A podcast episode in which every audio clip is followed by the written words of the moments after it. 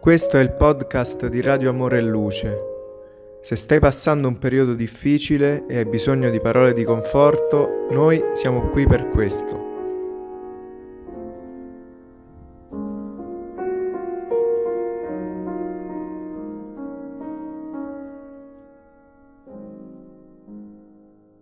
Rinuncia, parte seconda, capitolo primo. Padre Carlo. Parte seconda. Carlo Clinagan parve meditare a lungo e rispose: Non ignoro che molti volti della Chiesa antica disapprovano questa opinione. Nonostante le turpi crudeltà del Santo Uffizio, precisò con occhi lucidi la figlia di Cirillo, io preferisco seguire la corrente dei vecchi pensatori che ammettevano la molteplicità delle esistenze. Carlo, è impossibile che ci troviamo qui sulla terra per la prima volta. I libri di padre Damiano mi hanno fatto sentire questa verità consolatrice. Da quanto tempo stiamo spiegando le vele della barca della nostra vita in cerca dell'amore paterno di Dio? Quante volte abbiamo fatto naufragio nelle nostre più sacre intenzioni? Quante volte abbiamo guidato l'imbarcazione verso le nere scogliere del crimine? Sono più di cinque anni che cerco avidamente gli indizi di questa potente legge che equilibra i nostri destini. A volte mi immergo nella lettura dei grandi pensieri di chi ha già percorso i nostri cammini. Questi messaggeri di saggezza e di pace non avrebbero portato questi messaggi in vano.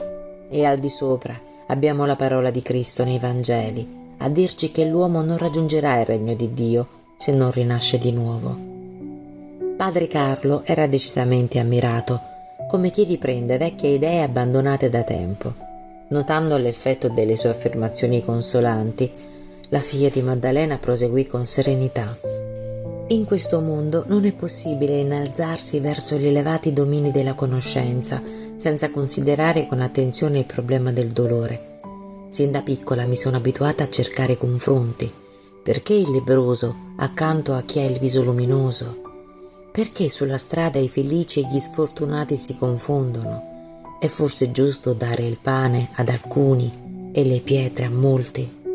Nella visione attuale della teologia il creatore sembra quasi crudele, ma la misericordia divina è così grande che il padre promette ai figli di enunciare i ragionamenti più folli finché comprenderanno l'accogliente grandezza del suo amore rivelato.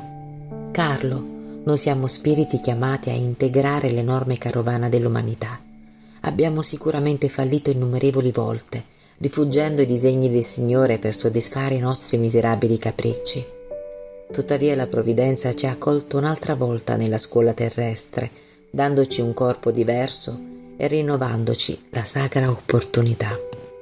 Al giovane sacerdote sembrava di ascoltare un angelo che spiegava l'essenza dei misteri divini. Di fatto, mormorò commosso, sono idee che elevano l'anima e nobilitano la vita. Chi può dire che il voto di tua madre non sia solo un contributo affinché si compiano i disegni di Gesù? È innegabile che i nostri cuori debbano prepararsi a sopportare i dolori acuti della separazione, ora che ci troviamo così vicini l'uno all'altra sul cammino della vita ma sono certa che le nostre lacrime saranno accolte in cielo, arricchendo il nostro futuro patrimonio spirituale. Chi, coordinatore del nostro destino, segnerà l'ora in cui le nostre mani si uniranno per sempre. A un certo punto di questo doloroso copione il sipario si alzerà, mostrandoci la luce dell'unione eterna, ma finché questo non accadrà è importante saper ricambiare la bontà di Dio con testimonianze di lavoro benedicendo i sacrifici. In quel momento, con il cuore sollevato dalla chiarezza dell'insegnamento, Carlo le prese una mano tra le sue, toccandola nel profondo dell'anima, ma vedendola ritrarsi con un movimento istintivo, non mascherò la sua tristezza e mormorò Alcione, riconosciamo che questo nostro affetto è intessuto di sentimenti puri. So che la mia condizione sacerdotale comporta pesantissime responsabilità non ignoro che, non solo a causa del mio titolo, ma anche per età, spetterebbe a me e non a te dare l'esempio. Ma perdona. Il prete è anche un uomo pieno di debolezze. Adesso che so che corrispondi ai miei più intimi sentimenti, sento che un fuoco ardente mi devasta lo spirito avvilito. Voglio smettere di pensare alle infinite speranze che mi hai fatto intravedere. Voglio allargare i miei ideali qui sulla terra e anelo ad unire gli impulsi dell'anima in comunione con Gesù. Tuttavia, l'insieme delle tendenze e dei desideri insoddisfatti suscitano in me ulteriori inquietudini. L'amore non è solo un sole che illumina, ma anche un vulcano che devasta. Mi rivela i miei impulsi sconsiderati, mi insegna, mi corregge. Pensi che i nostri sentimenti siano un peccato agli occhi di Dio? Non credo, rispose lei affettuosamente. L'amore è una legge universale che unisce il Creatore all'infinito delle sue opere.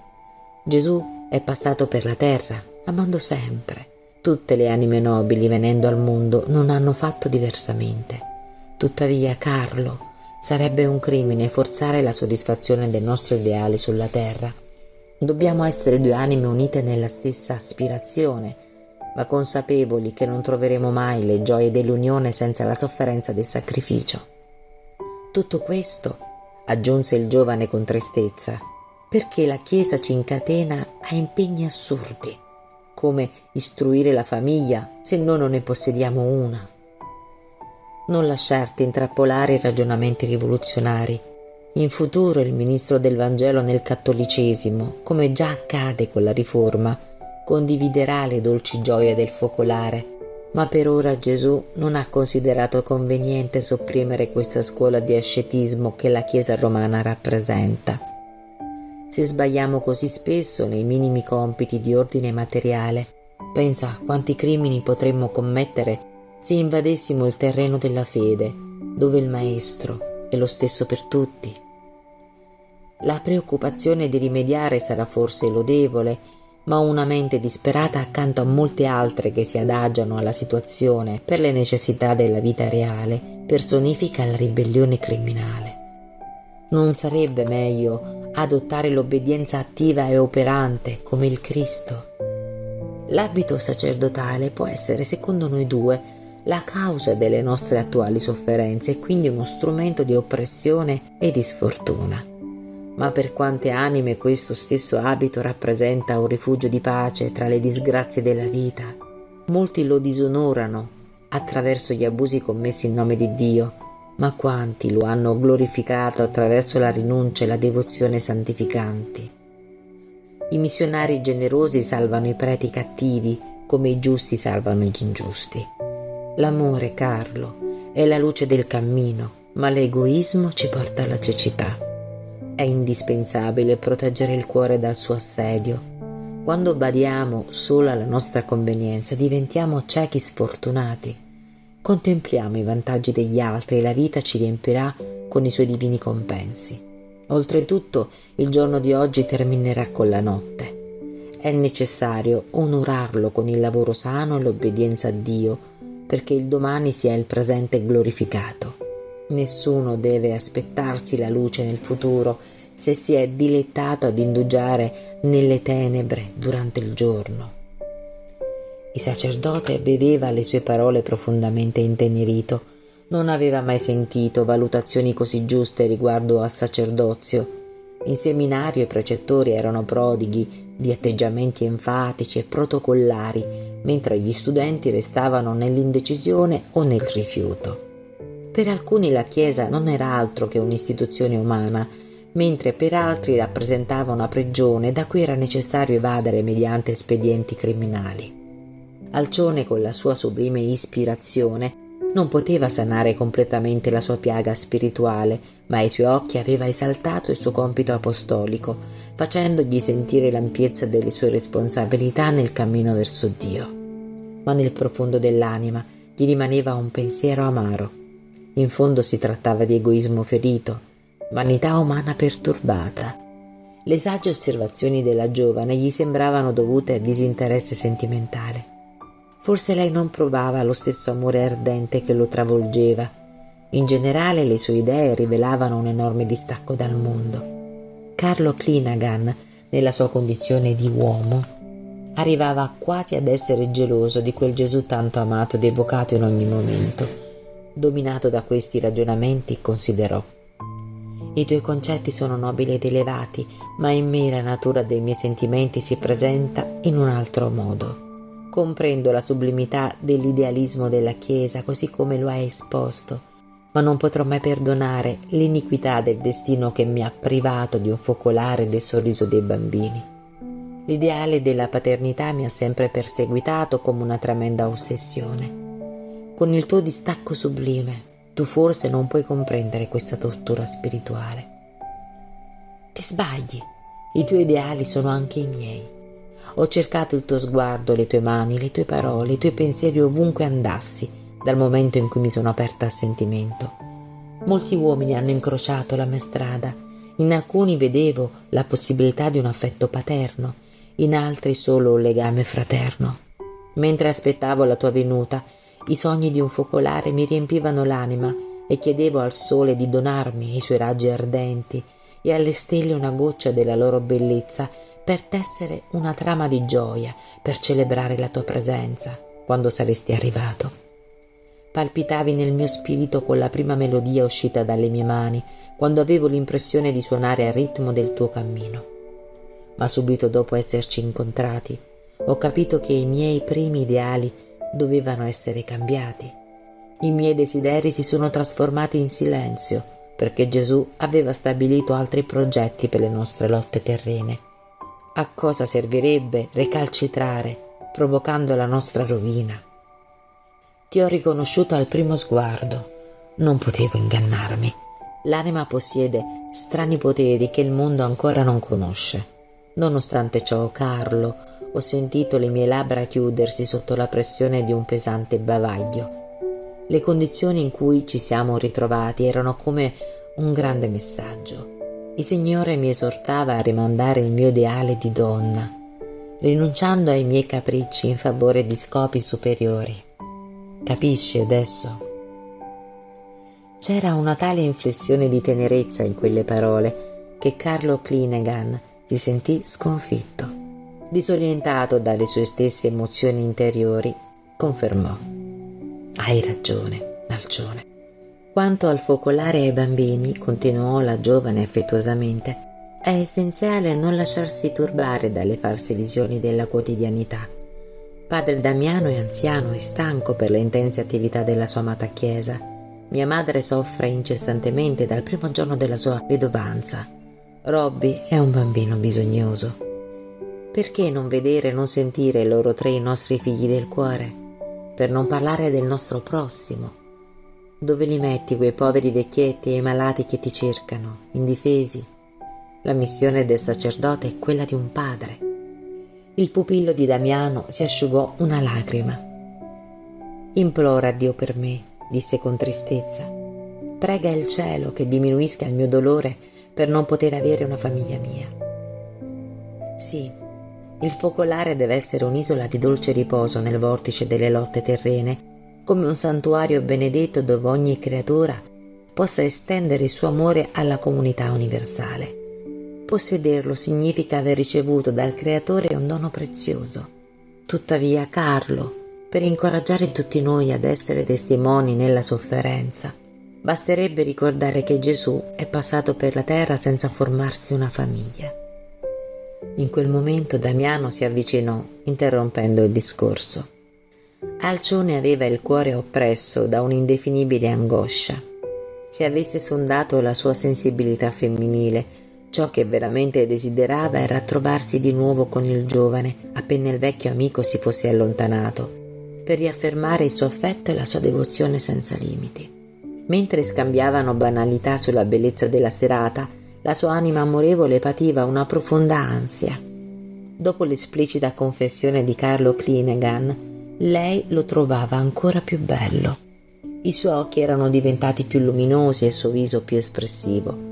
Alcione aveva persino paura delle emozioni che vibravano nel suo spirito sensibile. Non l'aveva sognato tanto, non era lui l'uomo ansiosamente atteso, ma la lezione cristiana le parlava nell'intimo, potente. Era necessario rimanere con Cristo, anche se il mondo intero le fosse stato avverso avrebbe lottato contro se stessa fino alla fine. Quella notte, tuttavia, le sue preghiere erano offuscate dalle copiose lacrime. Le dichiarazioni di Carlo le uscivano dalla mente. Per la prima volta la figlia di Maddalena si sentì in preda a strani incubi.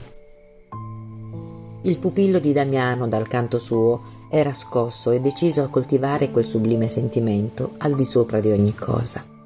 Riteneva di aver capito l'amore sincero della giovane dall'inflessione della sua voce e dall'impulso ardente che traspariva dalle sue parole di profonda spiritualità. Sentiva ancora tra le mani il calore di quella di Alcione, tremante, sfuggita alle sue carezze come un uccellino spaventato. Alcione era colma di una saggezza diversa, ma l'elevazione spirituale di cui dava prova esaltava ulteriormente il suo desiderio ardente. Non avrebbe rinunciato ai suoi propositi. Invano prendeva in mano i breviari di preghiera nell'ansia di mitigare l'inquietudine che lo tormentava, ma era come se uno spesso velo gli chiudesse gli occhi dell'anima. Ragionava, comprendeva la sublimità dei testi, ma non riusciva a sentirli nel cuore. La parola serena e saggia della ragazza lo costringeva a riflessioni più serie, ma col trascorrere dei giorni il nipote dell'anziano sacerdote della chiesa di San Vincenzo non faceva altro che esacerbare il suo desiderio.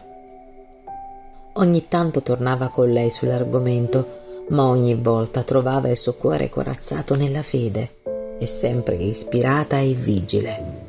Trascorsa qualche settimana, un giorno la trovò da sola nel santuario che riponeva gli ornamenti dell'antico altare dopo la messa. Tutto intorno era silenzio, in quel mattino bagnato di sole. Terminata la messa, Damiano era andato nel presbiterio lievemente indisposto. Il giovane sacerdote, infiammato dalla passione, pensava fosse un'occasione ottima per dichiararsi ancora una volta riproponendo gli idilli che fanno vibrare i cuori innamorati.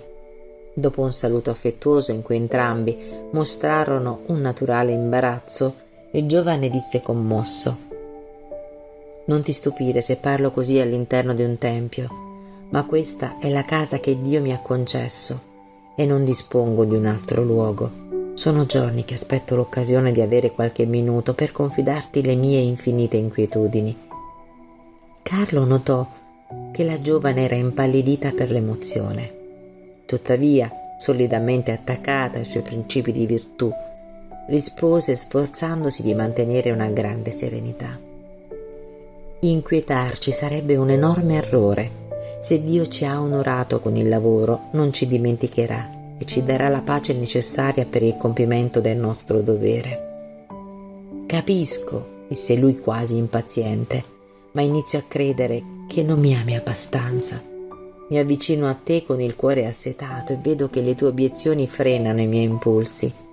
Nel finire la frase notò che la giovane era diventata bianca come il marmo.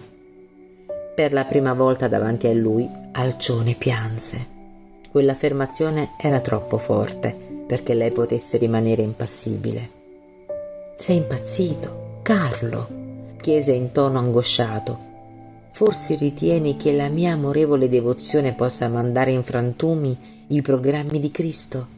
Dio conosce le mie veglie di preghiera ferventi. Da quando ci siamo incontrati la prima volta ho sciolto le mie aspirazioni più antiche in lacrime dolorose.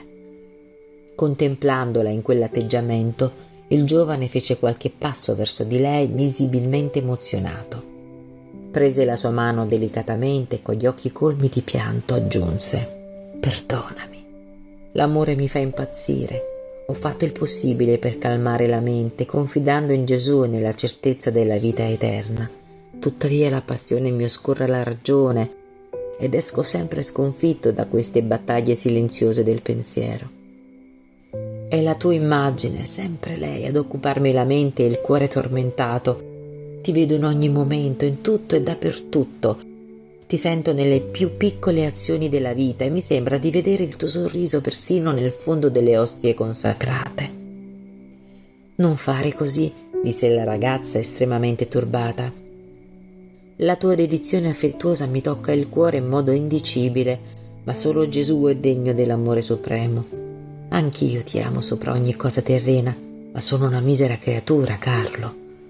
Colmiamo la nostra anima con la visione sublime del sacrificio attraverso il dovere.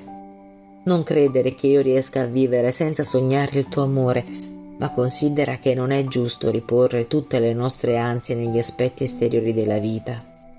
La felicità nel piano immortale deve essere come la pianta che nasce e si sviluppa gradualmente. Perché annientare il germe della nostra gioia sublime per la semplice inquietudine dello spirito ribelle? E se il primo arbusto della nostra unione divina alla bellezza profonda di un ideale celeste, pensa a quanto più bello sarà quando diventerà un generoso albero d'amore nei luminosi pascoli dell'eternità.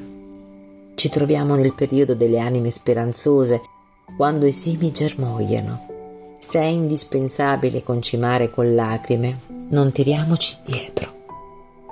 Il nipote di Damiano ascoltava rapito, ascoltando la delicata sottigliezza degli appelli femminili della religiosa e dolce Alcione, strinse più forte la sua mano tra le sue e confermò Concordo con la tua mirabile rassegnazione, sebbene non possegga le tue celestiali virtù. Tuttavia penso che non si possa negare una goccia di rugiada alla tenera pianta. Ascolta, cara, Concedimi la gioia di un solo bacio e sarò il più felice degli esseri. La giovane fece un gesto di doloroso stupore mentre faceva vagare lo sguardo nella navata silenziosa. Non temere, proseguì Carlo febbrilmente. I santi che ci guardano sono più comprensivi dei criminosi umani. Nelle case degli uomini i nostri sacri atteggiamenti verrebbero fraintesi, ma qui siamo nella dimora di Dio, che è Padre amorevole e saggio ma Alcione Vilamil indietreggiò, mormorando. Non posso. Perché? Obiettò Clinagan in tono mesto. Allora, avvolta in un alone di tristezza indefinibile, spiegò. L'incendio devastante parte da una semplice scintilla. Ma noi siamo sfortunati, Alcione. E che dire di un uomo, continuò lei con energia e serenità, che sentendo il freddo dell'inverno accendesse imprudentemente un fuoco in mezzo alla foresta accogliente, minacciando così la propria casa e la pace dei suoi abitanti, solo per la pretesa di liberarsi dal freddo. Davanti a quell'inattesa resistenza, il pupillo di Damiano si vergognò. Sono ben infelice, disse amaramente, però sono convinto di non aver mai mancato ai miei doveri. Ricordiamoci, Carlo, degli antichi apostoli della Chiesa, quando ci avvisavano che anche dopo aver compiuto tutti i nostri doveri avremmo dovuto considerarci ancora dei servi inutili, perché tutto ci viene dalla misericordia divina. Il giovane ammirava la sua energia amorevole dopo essere rientrato in sé dal momentaneo delirio che aveva turbato i suoi sensi, ma rimase inerte lasciando che le lacrime copiose scorressero sul suo viso. Profondamente commossa la giovane disse Non posso darti il bacio che mi hai chiesto, ma posso darti quello della mia anima. Dal piccolo altare lì accanto prese un crocifisso d'argento e mise sul petto del Cristo un minuscolo quadrifoglio aggiungendo Sotto il cielo, Carlo, sei il mio affetto più grande. Tra noi però c'è Gesù Cristo. Nella nostra coscienza il Signore ancora non ci permette un avvicinamento completo Ebbene, affido a Gesù il bacio della mia anima, affinché il suo cuore misericordioso ti consegni il mio povero ricordo. Quindi baciò il quadrifoglio e diede la piccola reliquia d'argento al suo eletto, che a sua volta baciò il minuscolo dono con indicibile affetto. Quella singolare concessione sembrò calmarlo. Sorrise consolato, ringraziando con parole affettuose la fidanzata spirituale, dicendo è necessario sopportare l'isolamento e compiere fino in fondo il proprio dovere. Alcione, alquanto soddisfatta, completò il suo concetto in questi termini. Di luogo in luogo c'è sempre una distanza da percorrere. È intuitivo che dall'imperfezione di noi spiriti alla perfezione di Cristo ci sia da considerare una distanza quasi incalcolabile. Pertanto ogni discepolo sincero, per unirsi al Maestro, deve superare i limiti e le meschinità della natura umana, disposto a tollerare le fatiche della solitudine insite nel grande viaggio. Un simile stato, Carlo, identifica tutti quelli che iniziano a sentire il tedio del mondo, ansiosi di nuove luci. Gesù ci indica il cammino e non sarebbe giusto fermarsi a indugiare, esprimendo timore per la solitudine benefica che ci insegna a leggere il nostro cuore come un libro aperto. Solo allora, soli con noi stessi, potremo discernere più chiaramente il giusto dall'ingiusto, il bene dal male. Clinegan se ne andò pienamente riconfortato, con lo spirito immerso in nuove forze. I giorni proseguivano la loro marcia alla stessa velocità con cui le crescenti gentilezze del nuovo sacerdote nei confronti della figlia di Maddalena Vilamil iniziavano ad essere il pascolo di maledicenti devote. Dopo essersene reso conto per averle sentite parlare di nascosto, Carlo decise di ricorrere all'esperienza dello zio per risolvere la situazione. Damiano accolse quella confidenza piuttosto sorpreso. Carlo dichiarò che, data la mancanza di vocazione sacerdotale, aveva intenzione di rifiutare l'abito pur sapendo di andare incontro alle più aspre censure. Quella decisione era stata influenzata dall'amore che provava per Alcione che lui raccontò dettagliatamente allo zio, con l'atteggiamento spontaneo tipico dei giovani appassionati. Padre Damiano si mostrò da subito molto preoccupato, vista la gravità del caso, e consigliò a suo pupillo di non risolvere un problema così delicato con la precipitazione degli animi superficiali. Era sempre stato contrario al voto della sorella, ma in una tale emergenza era imprescindibile agire con la massima prudenza. Illustrò al nipote i pesanti ostacoli, le minacce dei nuovi percorsi e in ultimo, già che ormai si consideravano quasi come familiari di Maddalena, suggerì di portare la questione all'analisi della vedova Davenport di sua figlia, la maggiore interessata ad ogni decisione, di qualsiasi tipo. Carlo Clinagan accettò l'idea visibilmente soddisfatto. Quando giunsero a casa della figlia di don Ignazio, la trovarono sola in altezza di Alcione, che era uscita da poco insieme a Robby. L'anziano sacerdote colse l'opportunità per spiegare la questione nei dettagli la nobile signora era molto sorpresa, incapace di nascondere lo scomento che la decisione di Carlo le aveva provocato. Maddalena si sentiva piuttosto imbarazzata nel dover esprimere un giudizio su una questione così delicata. Dopo aver ascoltato gli ultimi chiarimenti da padre Damiano, la vedova Davenport rispose molto pallida. Tutto questo è molto strano per il mio cuore di madre anche perché ignoravo che tra mia figlia e padre Carlo potessero esistere legami affettivi di tale natura. Non possiamo proprio dire così, interruppe Clinagan nobilmente. Ciò che mio zio ha appena esposto è, per ora, solo una pretesa da parte mia. Non ci sono legami tra noi, ma soltanto inclinazioni. Né Alcione potrebbe presumere o conoscere i miei progetti di abbandonare l'abito. Allora mia figlia ignora le decisioni in corso? domandò la signora Villamil, alquanto sorpresa. Sì, ribadì Carlo con sincerità. Mio zio e io abbiamo deciso di venire da voi data la nostra fiducia e intimità. Non volevamo risolvere da soli un così delicato problema, visto che la soluzione coinvolge tutti noi. La vedova fece un gesto che evidenziava il suo imbarazzo ma il giovane sacerdote, avendo percepito la sua perplessità, proseguì. L'ambiente convenzionale in cui mi trovo soffoca il mio cuore. Ho bisogno di un'emancipazione spirituale.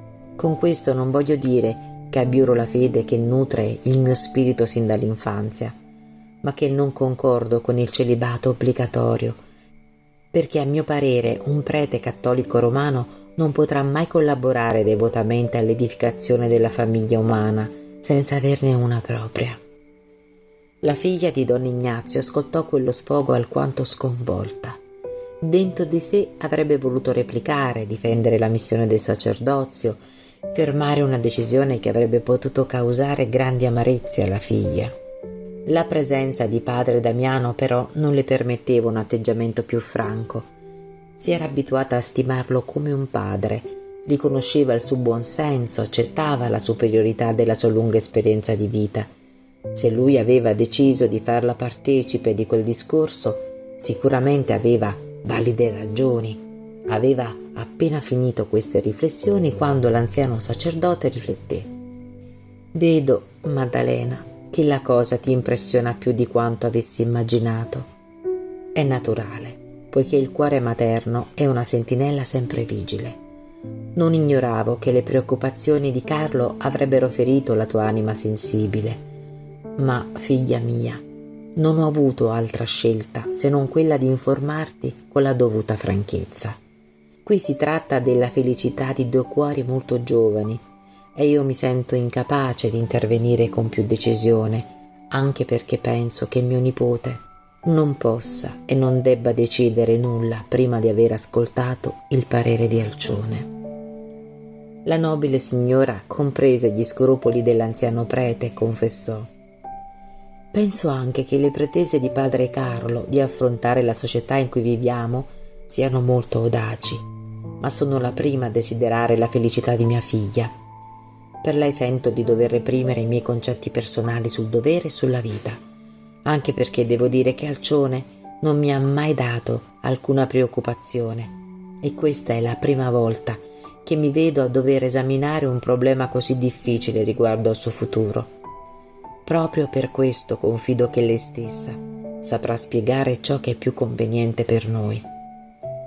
In quel momento Alcione entrò all'improvviso, salutando affettuosamente gli amici.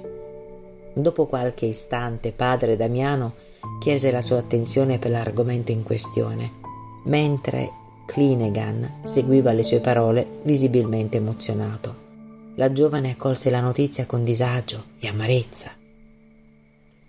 Come vedi, Alcione, concluse l'anziano sacerdote, le intenzioni di Carlo mi preoccupano molto e non avevo le risorse per decidere da solo. Ho già esposto tutto a tua madre e ora attendiamo il tuo sincero parere.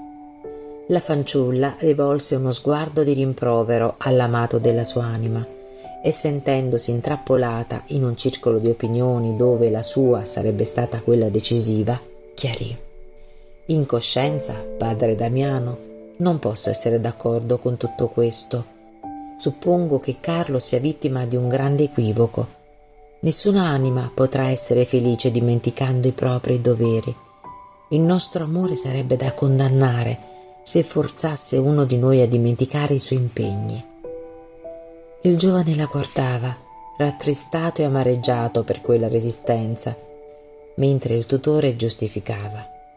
Comprendiamo la delicatezza dei tuoi sentimenti, ma vale la pena notare che, come è successo a molti altri, Carlo si slegherebbe dai voti sacerdotali, continuando però a restare a servizio di Gesù all'interno del Vangelo. La decisione quindi mirerebbe solo a mitigare le esigenze tiranniche della Chiesa riguardo alla felicità di due cuori nobili e sinceri. Padre Damiano, riprese la giovane alquanto turbata, Credo alla grandezza della vostra bontà nei nostri confronti e mi spiace molto dover contraddire per la prima volta il vostro cuore generoso. Ma la verità è che non posso approvare questo piano. Ammetto che il celibato obbligatorio rappresenti di fatto una pretesa tirannica, ma nessuno dovrebbe esonerare un uomo dagli impegni presi secondo i disegni di Dio. Noi che accettiamo la pluralità delle esistenze sulla terra non possiamo considerare meramente casuali gli eventi che hanno portato Carlo a indossare la tonaca. Chi può sapere se questa sua condizione attuale non sia una ripetizione di esperienze precedenti? Chi può dire che lui non sia vissuto in un'altra epoca profanando l'altare e che io non abbia collaborato ai suoi errori? Non è forse giusto che entrambi dobbiamo subire le conseguenze dei nostri errori? E se anche così non fosse, dobbiamo necessariamente considerare i sublimi e insondabili disegni di Gesù. È vero che provo per Carlo un affetto intenso e divino che confesso davanti a mia madre per la prima volta. Questa circostanza non sarà però motivo di una caduta spirituale, ma sarà anzi di stimolo affinché io raddoppi il mio zelo verso il suo nome. L'imposizione ecclesiastica può essere molto dura, ma credo che non siamo gli unici a subirne le conseguenze altre anime sincere come le nostre staranno soffrendo e confidando nella bontà di Gesù Cristo. L'anziano sacerdote non si aspettava dalla giovane altro atteggiamento se non quello in cui testimoniava la suprema elevazione del suo spirito, ma era sorpreso dal modo in cui si esprimeva e dal tono della sua voce, la cui emozione si sposava alla fermezza del ragionamento. In quel momento Clinagan intervenne mormorando. Le tue opinioni, Alcione, evidenziano la profondità della tua bontà. Tuttavia sto riflettendo sulla rinuncia ai miei voti come atto di coraggio e di fedeltà spirituale. Sì, forse agli occhi del mondo, intervenne Alcione. Potresti sembrare una creatura impavida, ma dove sarebbe il vero coraggio? Nella decisione scandalosa di un giorno o nel sacro compimento dei voti impegnati per una vita intera? Il giovane non poteva dissimulare la grande sorpresa che la discussione gli causava. Sotto gli sguardi attenti di Maddalena e dello zio, Carlo sembrava esitare, tuttavia insistette come per difendersi. Però non sono il primo ad aver fatto questo. Altri sacerdoti hanno rinnovato le loro convinzioni e hanno cambiato percorso di fronte alle assurde e criminali imposizioni di cui erano vittime. Alcione sembrò riflettere per un momento e poi rispose Rinnovare i propri concetti è il nobile dovere di ogni creatura, ma un padre si innalza solo dopo aver elevato con sé tutti i figli della sua casa e mai abbandonando la famiglia un sacerdote di Cristo, Carlo, anche se incompreso dal mondo, deve essere sempre un padre. Quanto al cambiare percorso, anche questa è una cosa che merita un'attenzione speciale. È giusto che un passeggero di questa o quella imbarcazione cambi nave in mare aperto che decida di fermarsi in un porto diverso credendo di accorciare il viaggio. Ma che dire se a fare questo è il comandante? a discapito di tutti quelli che si sono affidati a lui. Non farebbe meglio rimanere tanto sulle rotte pericolose che sulle onde mansuete? E cos'è la nostra vita in questo mondo se non un viaggio verso le dimensioni superiori? Verrà il giorno in cui arriveremo al porto della verità ed è necessario compiere il nostro dovere fino alla fine. Per le anime comuni l'esistenza può rappresentare un insieme di possibilità e di esperienze frivole, ma noi che abbiamo già ricevuto una certa conoscenza delle cose divine, non possiamo interpretare il passaggio sulla terra come nient'altro che una sacra opportunità di lavoro e di purificazione. Parliamo dell'organizzazione tirannica della Chiesa, ma non è giusto dimenticare che un'istituzione difettosa si rigenererà solo quando prevarranno i suoi elementi più meritevoli. I cattivi preti scompariranno quando i sacerdoti intelligenti e devoti avranno il coraggio della rinuncia a beneficio della Chiesa, mantenendo il loro compito per amore dei bisognosi e degli ignoranti che Gesù ha affidato loro. Damiano era profondamente commosso e impressionato. Quei concetti non sembravano venire da un cervello umano. Dopo una lunga pausa l'anziano aggiunse solennemente, con gli occhi umidi, Credo che le spiegazioni di Alcione vengano dall'alto. Lo splendore del giorno di Pentecoste non è mai morto nel mondo. E rivolgendosi al suo pupillo, sottolineò. Come vedi, non ho nulla da dire. Le mie obiezioni di anziano potrebbero essere definite impertinenti, ma Gesù ti invia, tramite la tua stessa eletta, il messaggio salvifico. Non esitare, figlio mio, tra il capriccio e il dovere. La piccola assemblea familiare si disperse freddamente. Carlo Clinagan, estremamente commosso, salutò Olcione asciugandosi una lacrima. La mattina del giorno seguente si presentò alla messa col viso angosciato, a dimostrazione che le prove della vigilia avevano toccato profondamente il suo cuore. Anche Damiano era rimasto più impressionato di quanto si sarebbe mai potuto supporre. Le affermazioni della discepola risuonavano nelle sue orecchie con potenti vibrazioni. Le sue esperienze di vita erano state dure e lunghe, ma non aveva mai incontrato una giovane donna con una simile comprensione della sofferenza e del destino. Cos'era stata la sua vita di sacerdote se non quel rigoroso programma abbozzato dalla giovane Alcione? Ricordava i tempi difficili, le ore delle tentazioni più dure, i lunghi sacrifici, i dolori che sembravano non aver fine. per poi concludere con Gesù che gli inviava la luce della consolazione attraverso le tenere labbra di quella creatura che aveva sempre stimato come una figlia. Tuttavia spettava a lui valutare seriamente la situazione. Era necessario sottrarre Alcione all'ambiente di Avila. Oltre a questo si imponeva un cambio di regime, visto che i due si amavano intensamente conveniva allontanarli come misura preventiva. Maddalena aspettava da sempre pazientemente l'opportunità di conoscere l'America del Nord. Gli eventi sembravano favorire e ravvivare i suoi desideri, ma come concretizzarli? Si erano presentate spesso delle opportunità, ma solo verso le colonie spagnole che lui aveva sempre rifiutato, perché non sarebbe stato ragionevole sottoporre la signora Davenport e i suoi a penose peregrinazioni. Damiano andò a controllare il suo spicileggio di antiche carte messe da parte. Forse c'erano dei documenti particolari che potevano suggerirgli una decisione.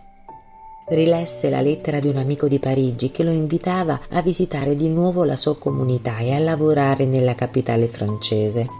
Non sarebbe stato difficile partire dalla Francia verso il Nord America. Soddisfatto del ritrovamento, valutò l'idea per un mese intero. Passato quel periodo, quando le pretese di Clinagan erano già state dimenticate in casa di Maddalena, l'anziano sacerdote iniziò ad affrontare la questione.